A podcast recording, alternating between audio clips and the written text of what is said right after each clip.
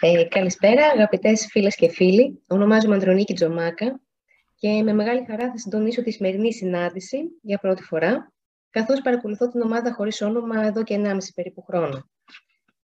Ε, σήμερα έχουμε την τιμή να είναι μαζί μας ο γνωστός δημοσιογράφος Αθανάσιος Παπανδρόπουλος. Ο κύριος Παπανδρόπουλος θα αναπτύξει το ποιοι είναι οι βαθύτεροι μετασχηματισμοί του σήμερα και το πώς η αβεβαιότητα της εποχής θα μπορούσε στην Ευρώπη κυρίως να αντιμετωπιστεί μέσω πολιτικών που να έχουν στόχο τη δημιουργία μιας επιχειρούσας κοινωνίας. Ε, μιας κοινωνίας ε, ευθύνης και πρωτοβουλίας, η οποία έχει ήδη σοβαρούς εχθρούς. Ε, μάλιστα, επάνω σε αυτό το θέμα ετοιμάζει ένα βιβλίο ο κ. Παπανδρόπουλος με τον Κώστα Χριστίδη, που πρόκειται να κυκλοφορήσει τα Χριστούγεννα. Πριν δώσω τον ε, λόγο στον εκλεκτό προσκεκλημένο μας, θα σας πω λίγα λόγια για το έργο του. Ο Αθανάσιος Παπανδρόπουλος σπούδασε στο Βέλγιο και στη Γαλλία. Οικονομικές επιστήμες, πολιτική φιλοσοφία και επικοινωνία. Ήταν ο πρώτος Έλληνας πολιτικός ε, ανταποκριτής στις Βρυξέλλες και συνεργάστηκε για πολλά χρόνια με τον οικονομικό ταχυδρόμο, το Βήμα, την Εστία, την Αυτεμπορική και τον Ελεύθερο Τύπο. Έχει πραγματοποιήσει σημαντικές τηλεοπτικές και ραδιοφωνικές εκπομπές και έχει διδάξει επίσης σε δημοσιογραφικές σχολές. Έχει τιμηθεί με 42 διεθνή και ελληνικά δημοσιογραφικά βραβεία και είναι συγγραφέας 6 βιβλίων. Για διάστημα 6 ετών διατέλεσε πρόεδρος της Ένωσης Ευρωπαίων Δημοσιογράφων, ενώ υπήρξε πρόεδρος της Ένωσης Συντακτών Περιοδικού Ηλεκτρονικού Τύπου στην Ελλάδα το 2002. Σήμερα είναι επίτιμος διεθνής πρόεδρος της Ένωσης Ευρωπαίων Δημοσιογράφων. Κύριε Παπανδρόπουλε, καλησπέρα. Σας ευχαριστούμε που είστε μαζί μας σήμερα και έχετε το λόγο για να μας παρουσιάσετε το σημερινό θέμα. Ευχαριστώ, Ανδρονίκη, για την μικρή εισαγωγή ε, και ευχαριστώ επίσης την ομάδα χωρίς όνομα. Έχω παρακολουθήσει αρκετές από τις ε, εκδηλώσεις της, οι οποίες όντως είναι ε, εκδηλώσεις προβληματισμού και σκέψεως. Και αυτό είναι βασικό στην εποχή μας, όπου υπάρχουν δυνάμεις που δεν θέλουν ούτε τον προβληματισμό, ούτε τη σκέψη. Και αυτό ίσως να είναι ένα από τα σοβαρότερα προβλήματα που αντιμετωπίζουν οι κοινωνίες μας χωρίς να το συνειδητοποιούν δεδομένου ότι έχουμε ριζικές και σε βάθος αλλαγές στην δημοσιογραφία, στα μέσα επικοινωνίας και κυρίως στην ταχύτητα και στην πολυπλοκότητα των παραγόντων που διαμορφώνουν τις σημερινές πραγματικότητες. Ε, το βιβλίο στο οποίο αναφέρθηκες και του οποίου ο τίτλος θα είναι «Για μια επιχειρούσα κοινωνία και η εχθρή της», ε, αποτελεί κατά κάποιο τρόπο συνέχεια δύο προηγούμενων βιβλίων που συγγράψαμε με τον φίλο και δια, διαπρεπή οικονομολόγο Κώστα Χριστίδη. Ε, το ένα ήταν ο δρόμος προς την ευημερία και το άλλο το 2010 η, το F επιχειρήν και ο, ο ρόλος του στη βιωσιμότητα της ανάπτυξης. Ε, γιατί ασχολήθηκα με το επιχειρήν. Ε, χωρίς να θέλω έτσι να μιλήσω για τον εαυτό μου, Απλώς επισημαίνω ότι είμαι γόνος μιας οικογένειας μεγάλης η οποία είχε ένα δημοσιογραφικό σκέλος και ένα επιχειρηματικό σκέλος. Στην Πάτρα οι μεν μου ήταν εκδότες επί 100 χρόνια του νεολόγου πατρών, ο δε πατέρας μου ήταν ένας από τους σημαντικούς επιχειρηματίες της δεκαετίας του 50 και του 60. Ε, αμφότερες οι επιχειρήσεις αυτές σήμερα δεν υπάρχουν.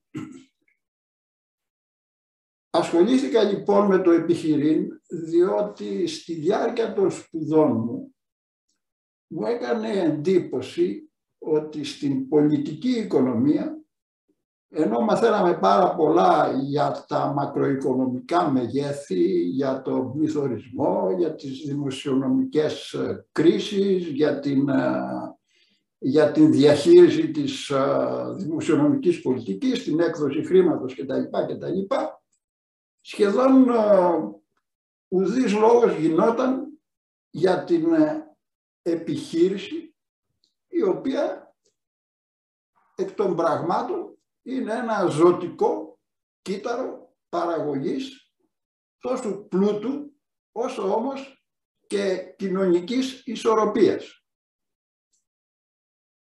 Και πάρα πολύ έτσι περίεργα σαν να ανατρέχω στην πολιτική οικονομία να δω αν υπήρχε, εν πάση περιπτώσει, κάποιος οικονομολόγος ο οποίος να είχε αναφερθεί ε, διεξοδικότερα στο επιχειρήν και στον επιχειρηματία. Έτσι λοιπόν στις, ε, στις αναζητήσεις μου αυτές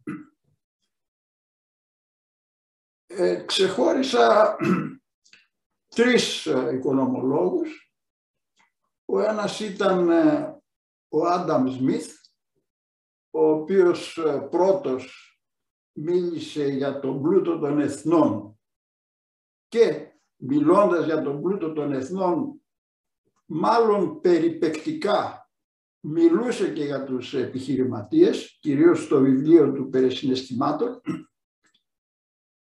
Ο δεύτερος ήταν ο Κάρολος Μάρξ, ο οποίος ε, όσοι από εσάς έχετε διαβάσει το κομμουνιστικό ε, μανιφέστο πλέκει μαζί με τον Έγκελς, πλέκει το εγκόμιον του, του καπιταλισμού, χωρίς να αναφέρει τη λέξη, ε, και λέει ότι η αστική τάξη δεν μιλάει για επιχειρηματίες, μιλάει για μια τάξη, μια καινούρια τάξη, η οποία ανέβαινε κοινωνικά, η αστική τάξη, και την περιγράφει ως μια δυναμική ε, οντότητα, η οποία ανατρέπει κάθε τι προϋπήρχε αυτής.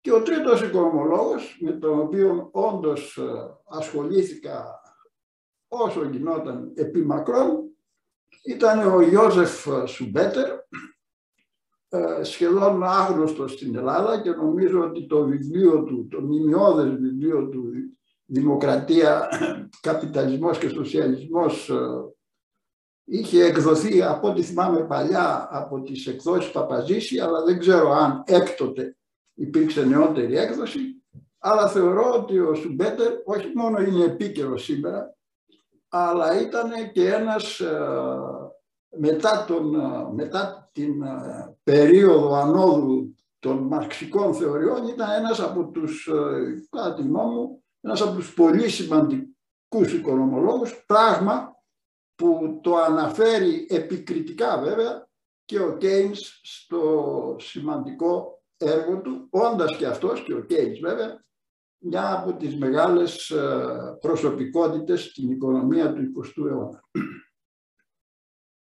Ο Σουμπέτερ ε, αναφέρεται διεξοδικά στον επιχειρηματία ε, και στη δυνατότητα που έχει να καινοτομεί.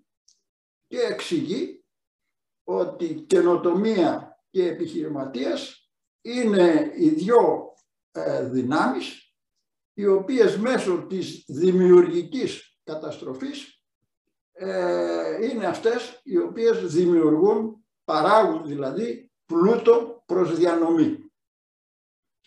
Αυτόν τον πλούτο προς διανομή ε, τον συνέλαβε σαν διαδικασία ο Εδουάρδος Μπερνστάιν, μέγας θεωρητικός της ε, σοσιαλδημοκρατίας, ο οποίος είχε έλθει σε σύγκρουση με τον Μάρξ και απέριτε την ε, θεωρία της δικτατορίας του προλεταριάτου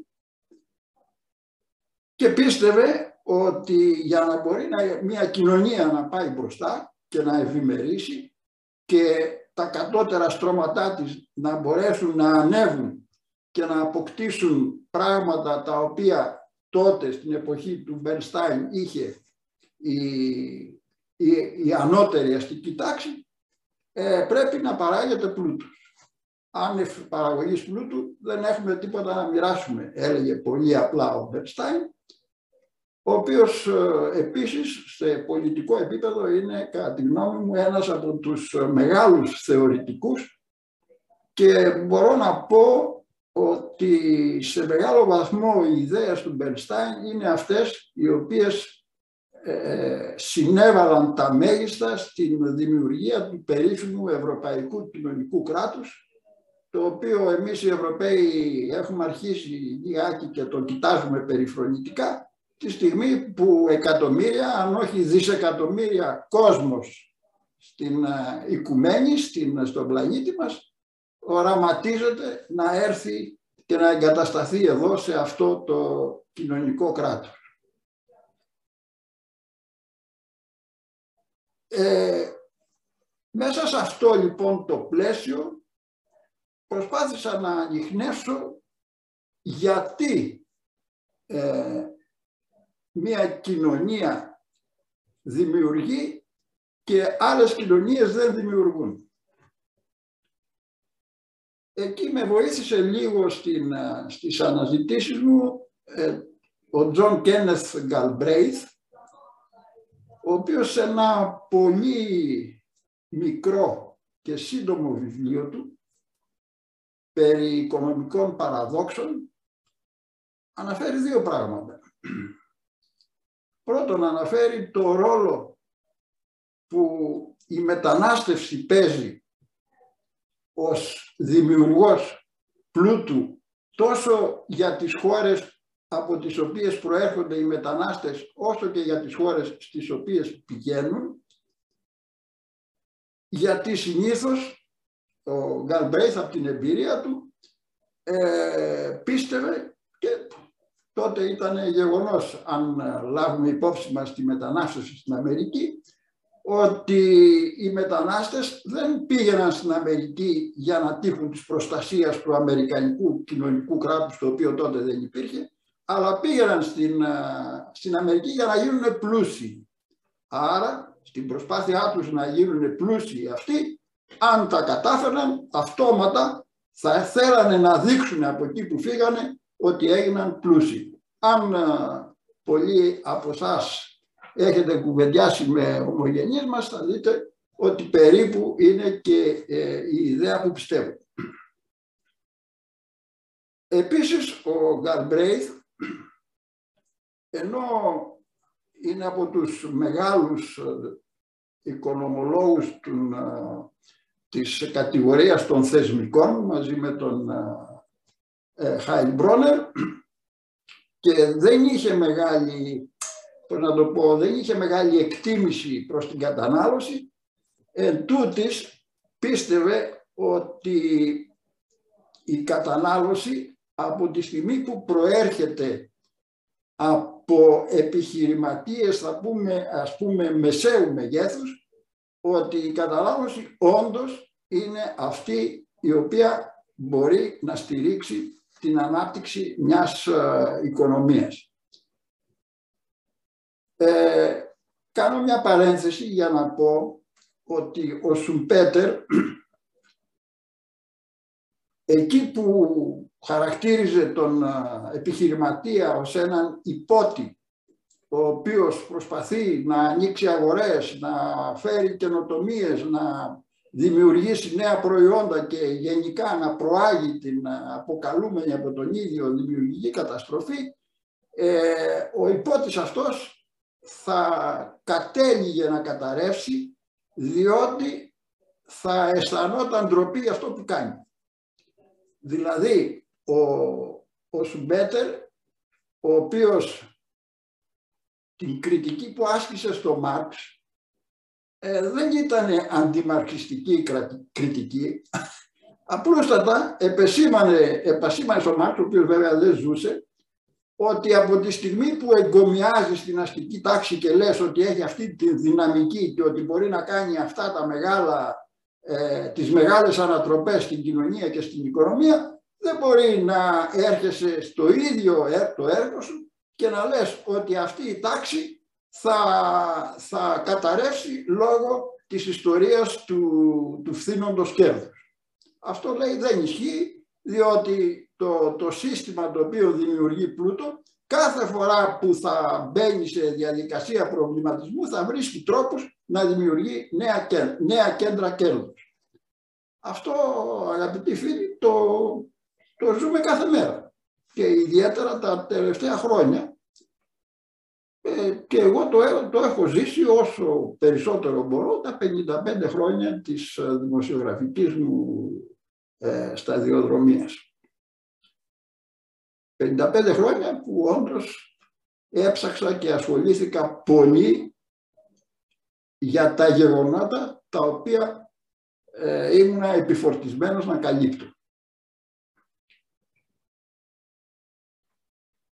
Τι συνέβη λοιπόν στον κόσμο μας. Ε, μετά το δεύτερο παγκόσμιο πόλεμο επεκράτησαν οι, οι σε μεγάλο βαθμό αντιλήψεις οι οποίες ήταν και οι πιο αποτελεσματικές με, δεδομένα, με τα δεδομένα της εποχής εκείνης και καταλήξαμε κάπου στις αρχές της δεκαετίας του 70 στις, ε, στις, στα 30 ένδοξα χρόνια τα οποία περιγράφει, μάλλον περιέγραψε ο Ζαν Φουρασκιέ σε ένα εντυπωσιακό βιβλίο του το οποίο ε, είχε κυκλοφορήσει το 1974 αμέσως μετά την πρώτη πετρελαϊκή κρίση. Αυτά λοιπόν τα 30 ένδοξα χρόνια, τα οποία δημιούργησαν την Ευρώπη, την κοινωνική Ευρώπη, που όλοι γνωρίζουμε το πώς εξελίχθηκε, ε, ήρθαν, ήρθε να ανακόψει η άνοδος της τιμής του πετρελαίου, που κατά την εκτίμησή μου ε, είναι και η, θα έλεγα η εσπευσμένη είσοδος σε μια άλλη εποχή. Όσοι από εσάς ενδεχομένως θυμούνται, εγώ τότε ήμουν στο Βέλγιο ε, και εργαζόμουν για ένα γαλλοβελγικό εκδοτικό γκρουπ. Ε, όσοι από εσάς θυμούνται, η κρίση του 1973 υπήρξε σε οικονομικό επίπεδο μιλάω, υπήρξε πολύ πιο δρυμία και σοβαρή από την κρίση που βιώνουμε σήμερα. Διότι από τη μια μέρα στην άλλη τριπλασιάστηκαν και τετραπλασιάστηκαν οι τιμές του, του πετρελαίου ήταν το κύριο καύσιμο της ε, βιομηχανίας αλλά και της ε, καθημερινής ε, ζωής των ανθρώπων. Παράλληλα δε απέκτησαν πακτολούς δολαρίων, τα περίφημα πετροδολάρια, χώρες που δεν είχαν καμία σχέση ούτε με τη δημοκρατία, ούτε καν με την ε, αντίληψη της ε, προστασίας των ανθρωπίνων ε, δικαιωμάτων. Πλούτησαν δηλαδή πάρα πολύ γρήγορα ε, χώρες τα καθεστώτα των οποίων είναι, ήταν πολύ πιο συγγενή σε μαφιόζικες οργανώσεις παρά σε οργανωμένα κράτη. Οργανωμένα δε κατά τον τρόπο που ήταν τότε οργανωμένη η, η Ευρώπη. Την ίδια περίοδο, θα θυμάστε, υπήρχε το θέμα του Βιετνάμ. Ε, είχαν ήδη ξεκινήσει οι έντονες αμφισβητήσεις της παρουσίας του Ισραήλ στη Μέση Ανατολή. Είχαμε τη δικτατορία στην Ελλάδα, τη δικτατορία στην Πορτογαλία, τη δικτατορία στην, στην Ισπανία. Ήταν δηλαδή μια περίοδος αναβρασμού και θυμάμαι ότι ο πληθωρισμός σχεδόν μέσα σε ένα δεκαήμερο ξεπετάστηκε στο 20 και 25%. Θυμάμαι στο Βέλγιο να απαγορεύεται η κυκλοφορία αυτοκινήτων μετά τις 8 η ώρα το βράδυ. Ε, θυμάμαι την καθιέρωση ε, μονάζιγά ε, πάντα στο Βέλγιο. Θυμάμαι την απαγόρευση κυκλοφορίας των αυτοκινήτων ε, τα, τα Σαββατοκύριακα ε, και γενικά μια κατάσταση η οποία ήταν θα έλεγα ε, παραπλήσια σε εμπόλεμη κατάσταση. Αυτή η κρίση απορροφήθηκε βέβαια μάλλον αρκετά γρήγορα, αλλά είχε πολύ σοβαρές επιπτώσεις στις οικονομικές δομές. Και η πρώτη επίπτωση ήταν ότι το, τα κοινωνικά κράτη, τα ευρωπαϊκά, μπήκανε σε μία κρίση εσόδων.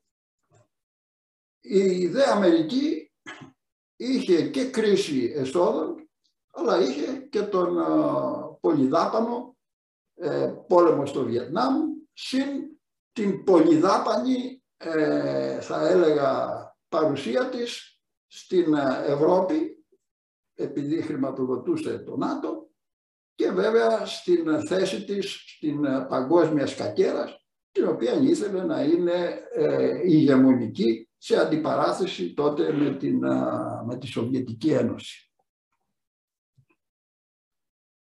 Η κρίση επίσης αυτή δημιούργησε την ανάγκη να υπάρξει ε, χρήμα προς διανομή. Και σιγά σιγά από το 1973 και μετά και από τη στιγμή που αυτοί οι οποίοι αποκόμιζαν τεράστια έσοδα από την άνοδο της τιμής του πετρελαίου έπρεπε να τα αξιοποιήσουν. Ε, δημιουργήθηκε μία παγκοσμιοποιημένη σιγά σιγά αγορά χρήματος στην οποία κάπου στις αρχές της δεκαετίας του 80 ε, το χρήμα που κυκλοφορούσε σε αυτήν την αγορά ήταν ε, τρεις φορές περισσότερο από το συνολικό εμπόριο αγαθών και υπηρεσιών σε παγκόσμια βάση.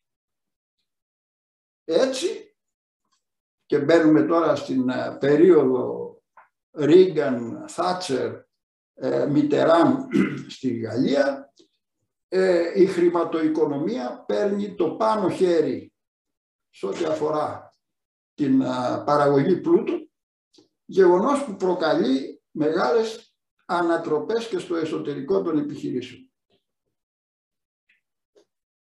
Έχουμε όμως άνοδο της ανεργίας. Και η άνοδος της ανεργίας, ειδικά στην Ευρώπη, σε μεγάλο βαθμό οφείλεται στο ότι τότε το κοινωνικό κράτος θέλοντας να υπερασπιστεί τα κεκτημένα του, ε, χρηματοδοτούσε τον άνεργο σε ποσοστό που αντιπροσώπευε, τουλάχιστον από ό,τι θυμάμαι, δεν βάζω μέσα την Ελλάδα, διότι δεν ήταν, η ελληνική περίπτωση δεν ήταν ακριβώς η ίδια, αλλά θυμάμαι ότι στο, στο Βέλγιο, στη Γαλλία και στη Γερμανία, χώρες τότε που επισκεπτόμουν τακτικά, ο ο άνεργος είχε περίπου το 70 με 75% του μισθού του. Που σημαίνει ότι σε κάποια στιγμή σκεφτόταν γιατί να πάω να δουλέψω για το 25% από τη στιγμή που μπορώ να το καλύψω δουλεύοντας ε, στην παραοικονομία ή δουλεύοντας ε, ή καθήμενος στο σπίτι, μην κάνοντας τίποτα και περιορίζοντας κάποιες δαπάνες. Έτσι δημιουργήθηκε μία, ε, θα έλεγα, κοινωνία απάθειας την οποία την περιγράφει πάρα πολύ εύστοχα, την, την περιέγραφε μάλλον την εποχή εκείνη ένας ε, ε, τροτσκίζων Γάλλος οικονομολόγος, ο Μισελ Αλιετά, που θα τον κάποιοι από εσάς ίσως τον έχετε διαβάσει, διότι ε, τα τελευταία βιβλία του για την χρηματοοικονομική κρίση του 2009 είναι σύντομα και εκπληκτικά και ο οποίος έγραψε το περίφημο βιβλίο της, για την κοινωνία των μισθωτών και εξηγούσε, θα έλεγα προφητικά κατά κάποιο τρόπο, πώς αυτή η κοινωνία των μισθωτών σε κάποια στιγμή θα κινδύνευε να καταρρεύσει από έλλειψη δυναμισμού, δηλαδή από έλλειψη ε, να μπορεί να συνεχίσει τη δημιουργική καταστροφή που ήταν η κινητήρια δύναμη του, του συστήματος της ανοιχτής οικονομίας. δεν το αποκαλώ αυτό το σύστημα καπιταλιστικό, διότι ίσως να είναι το αντικείμενο μιας άλλης ομιλίας, ε, θεωρώ ότι η λέξη καπιταλισμός, η οποία μέχρι το 1890 δεν υπήρχε σε κανένα λεξικό, ε, είναι, δεν ανταποκρίνεται στην πραγματικότητα. Διότι το, η λέξη κεφάλαιο καλύπτει πάρα πολλούς τομείς και αυτό το, έχει, το είχε επισημάνει ένας Γάλλος, ε, ένας Γάλλος ε, ακαδημαϊκός, ο Μπλουκ Μπερζέ, στο βιβλίο του «Ο καπιταλισμός», ε, λέγοντας ότι υπάρχει κεφάλαιο ανθρώπινο, κεφάλαιο κοινωνικό, κεφάλαιο πνευματικό, κεφάλαιο πολιτιστικό και βέβαια υπάρχει και κεφάλαιο ε, οικονομικό. Άρα ε, είναι άστοχη η λέξη καπιταλισμός διότι η λέξη αφεαυτή την οποία πρώτος χρησιμοποίησε ο Προυντών ε, υπονοεί ένα σύστημα τη στιγμή που το κεφάλαιο δεν είναι συστημικό υπό την οικονομική έννοια. Έτσι λοιπόν προτιμώ τις, ε, τις εκφράσεις οικονομία της αγοράς έκφραση την οποία τώρα την, ε, την, ε, την έχουμε μεταβάλει σε κράτος δικαίου το οποίο είναι και εύστοχο δεδομένου ότι όντως ζούμε σε κράτη δικαίου. Και τα κράτη αυτά, τα κράτη δικαίου σήμερα κινδυνεύουν. Κινδυνεύουν από, το, από ποιον παράγοντα; Κινδυνεύουν επειδή ακριβώς είναι κράτη δικαίου. Όταν τα κράτη δικαίου, κυρίως τα ευρωπαϊκά, αναπτύσσονται στο εσωτερικό τους δημιουργούνται, δημιουργείται πληθώρα αιτημάτων. Πληθώρα κοινωνικών αιτημάτων, πληθώρα οικονομικών αιτημάτων, πληθώρα πολιτιστικών αιτημάτων ε, και τώρα παρατηρούμε με κατόπιν εισαγωγής από τις, ε, από τις Ηνωμένες Πολιτείες ότι δημιουργούνται πλέον και ε, προβλήματα, αιτήματα φύλου τι ώρα ας πούμε θα είμαστε άνδρες και τι ώρα θα είμαστε γυναίκες και αν πρέπει να λέμε αυτός ή αυτή και ούτω καθεξής. Δημιουργούνται και αιτήματα πολιτιστικής υφής. Ο Αριστοφάνης ας πούμε ζητούν κάποιες φεμινίστριες να καταργηθεί ακόμα και η αναφορά στο όνομά του. Ε, άλλοι θέλουν την κατάργηση του Αριστοτέλη, άλλοι του Πλάτωνα και ούτω καθεξής είναι ο λεγόμενος ε, βοκισμός, ο οποίος ε, κατά την ε, ταπεινή μου εκτίμηση θα αποτελέσει σοβαρό πρόβλημα στις Ηνωμένες Πολιτείες, αν ήδη δεν αποτελεί με την εξάπλωσή του στον πανεπιστημιακό χώρο. Συμβαίνει λοιπόν, καθεστώτα αυταρχικά και κυρίως όπως το Κινέζικο,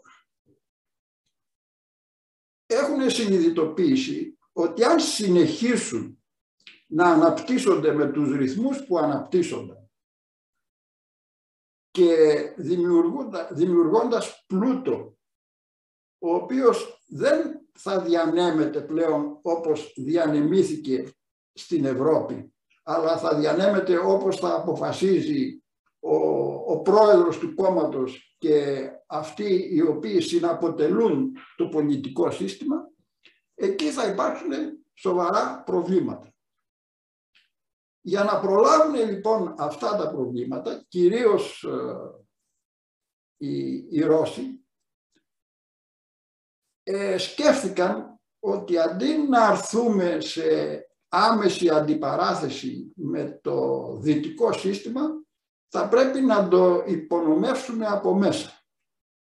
Δηλαδή θα πρέπει να δημιουργήσουμε τις προϋποθέσεις το σύστημα να έχει πρόβλημα εσωτερικό ώστε αυτό το πρόβλημα το εσωτερικό να το φθείρει σιγά σιγά και σε κάποια στιγμή όταν θα ξαναμοιραστεί ο κόσμος εκ των πραγμάτων και αυτό είναι δεδομένο από τη στιγμή που ο Ντεν Τσαοπίνγκ είπε εμένα δεν με ενδιαφέρει το χρώμα της γάτας αντί αρκεί να πιάνει ποντίκια Και γιατί το είπα αυτό, διότι υιοθέτησε η Κίνα ένα, όλες τις αρχές του, του, του καπιταλισμού, ε, πέτυχε αυτά που ήθελε να πετύχει και σήμερα μαζεύεται γιατί διαπιστώνει ότι αν δεν μαζευτεί θα έχει τεράστια οικονομικά εσωτερικά προβλήματα.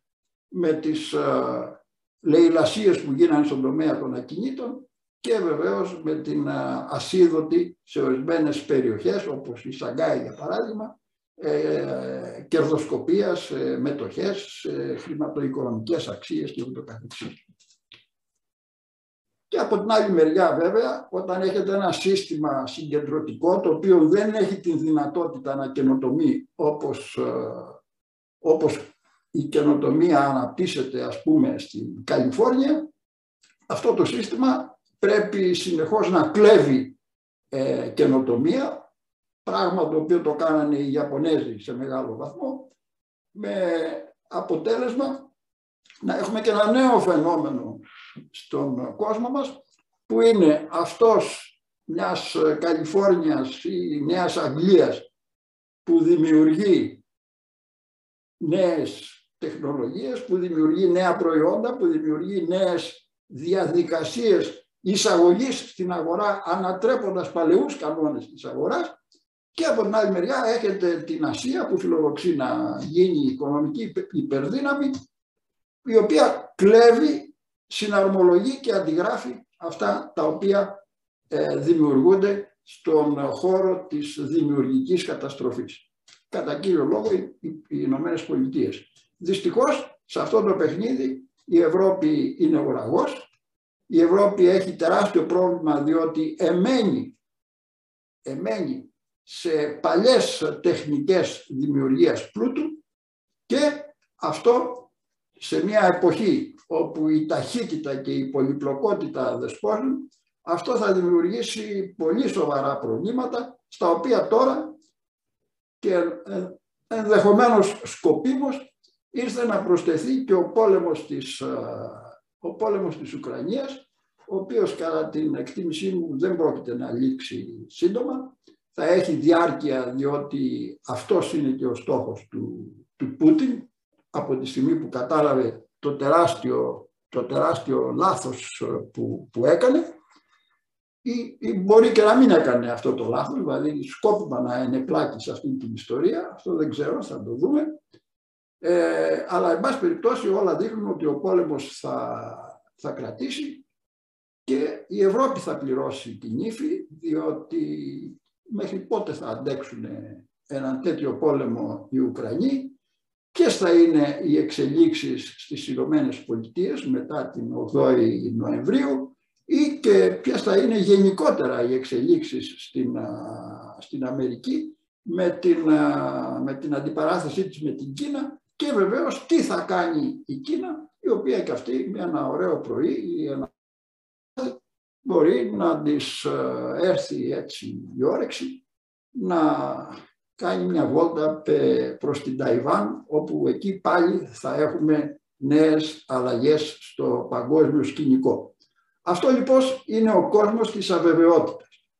Εδώ στην Ευρώπη, για να ξεπεράσουμε αυτόν τον κόσμο της αβεβαιότητας, θα πρέπει να κάνουμε ανακεφαλαιοποίηση των πτωχών.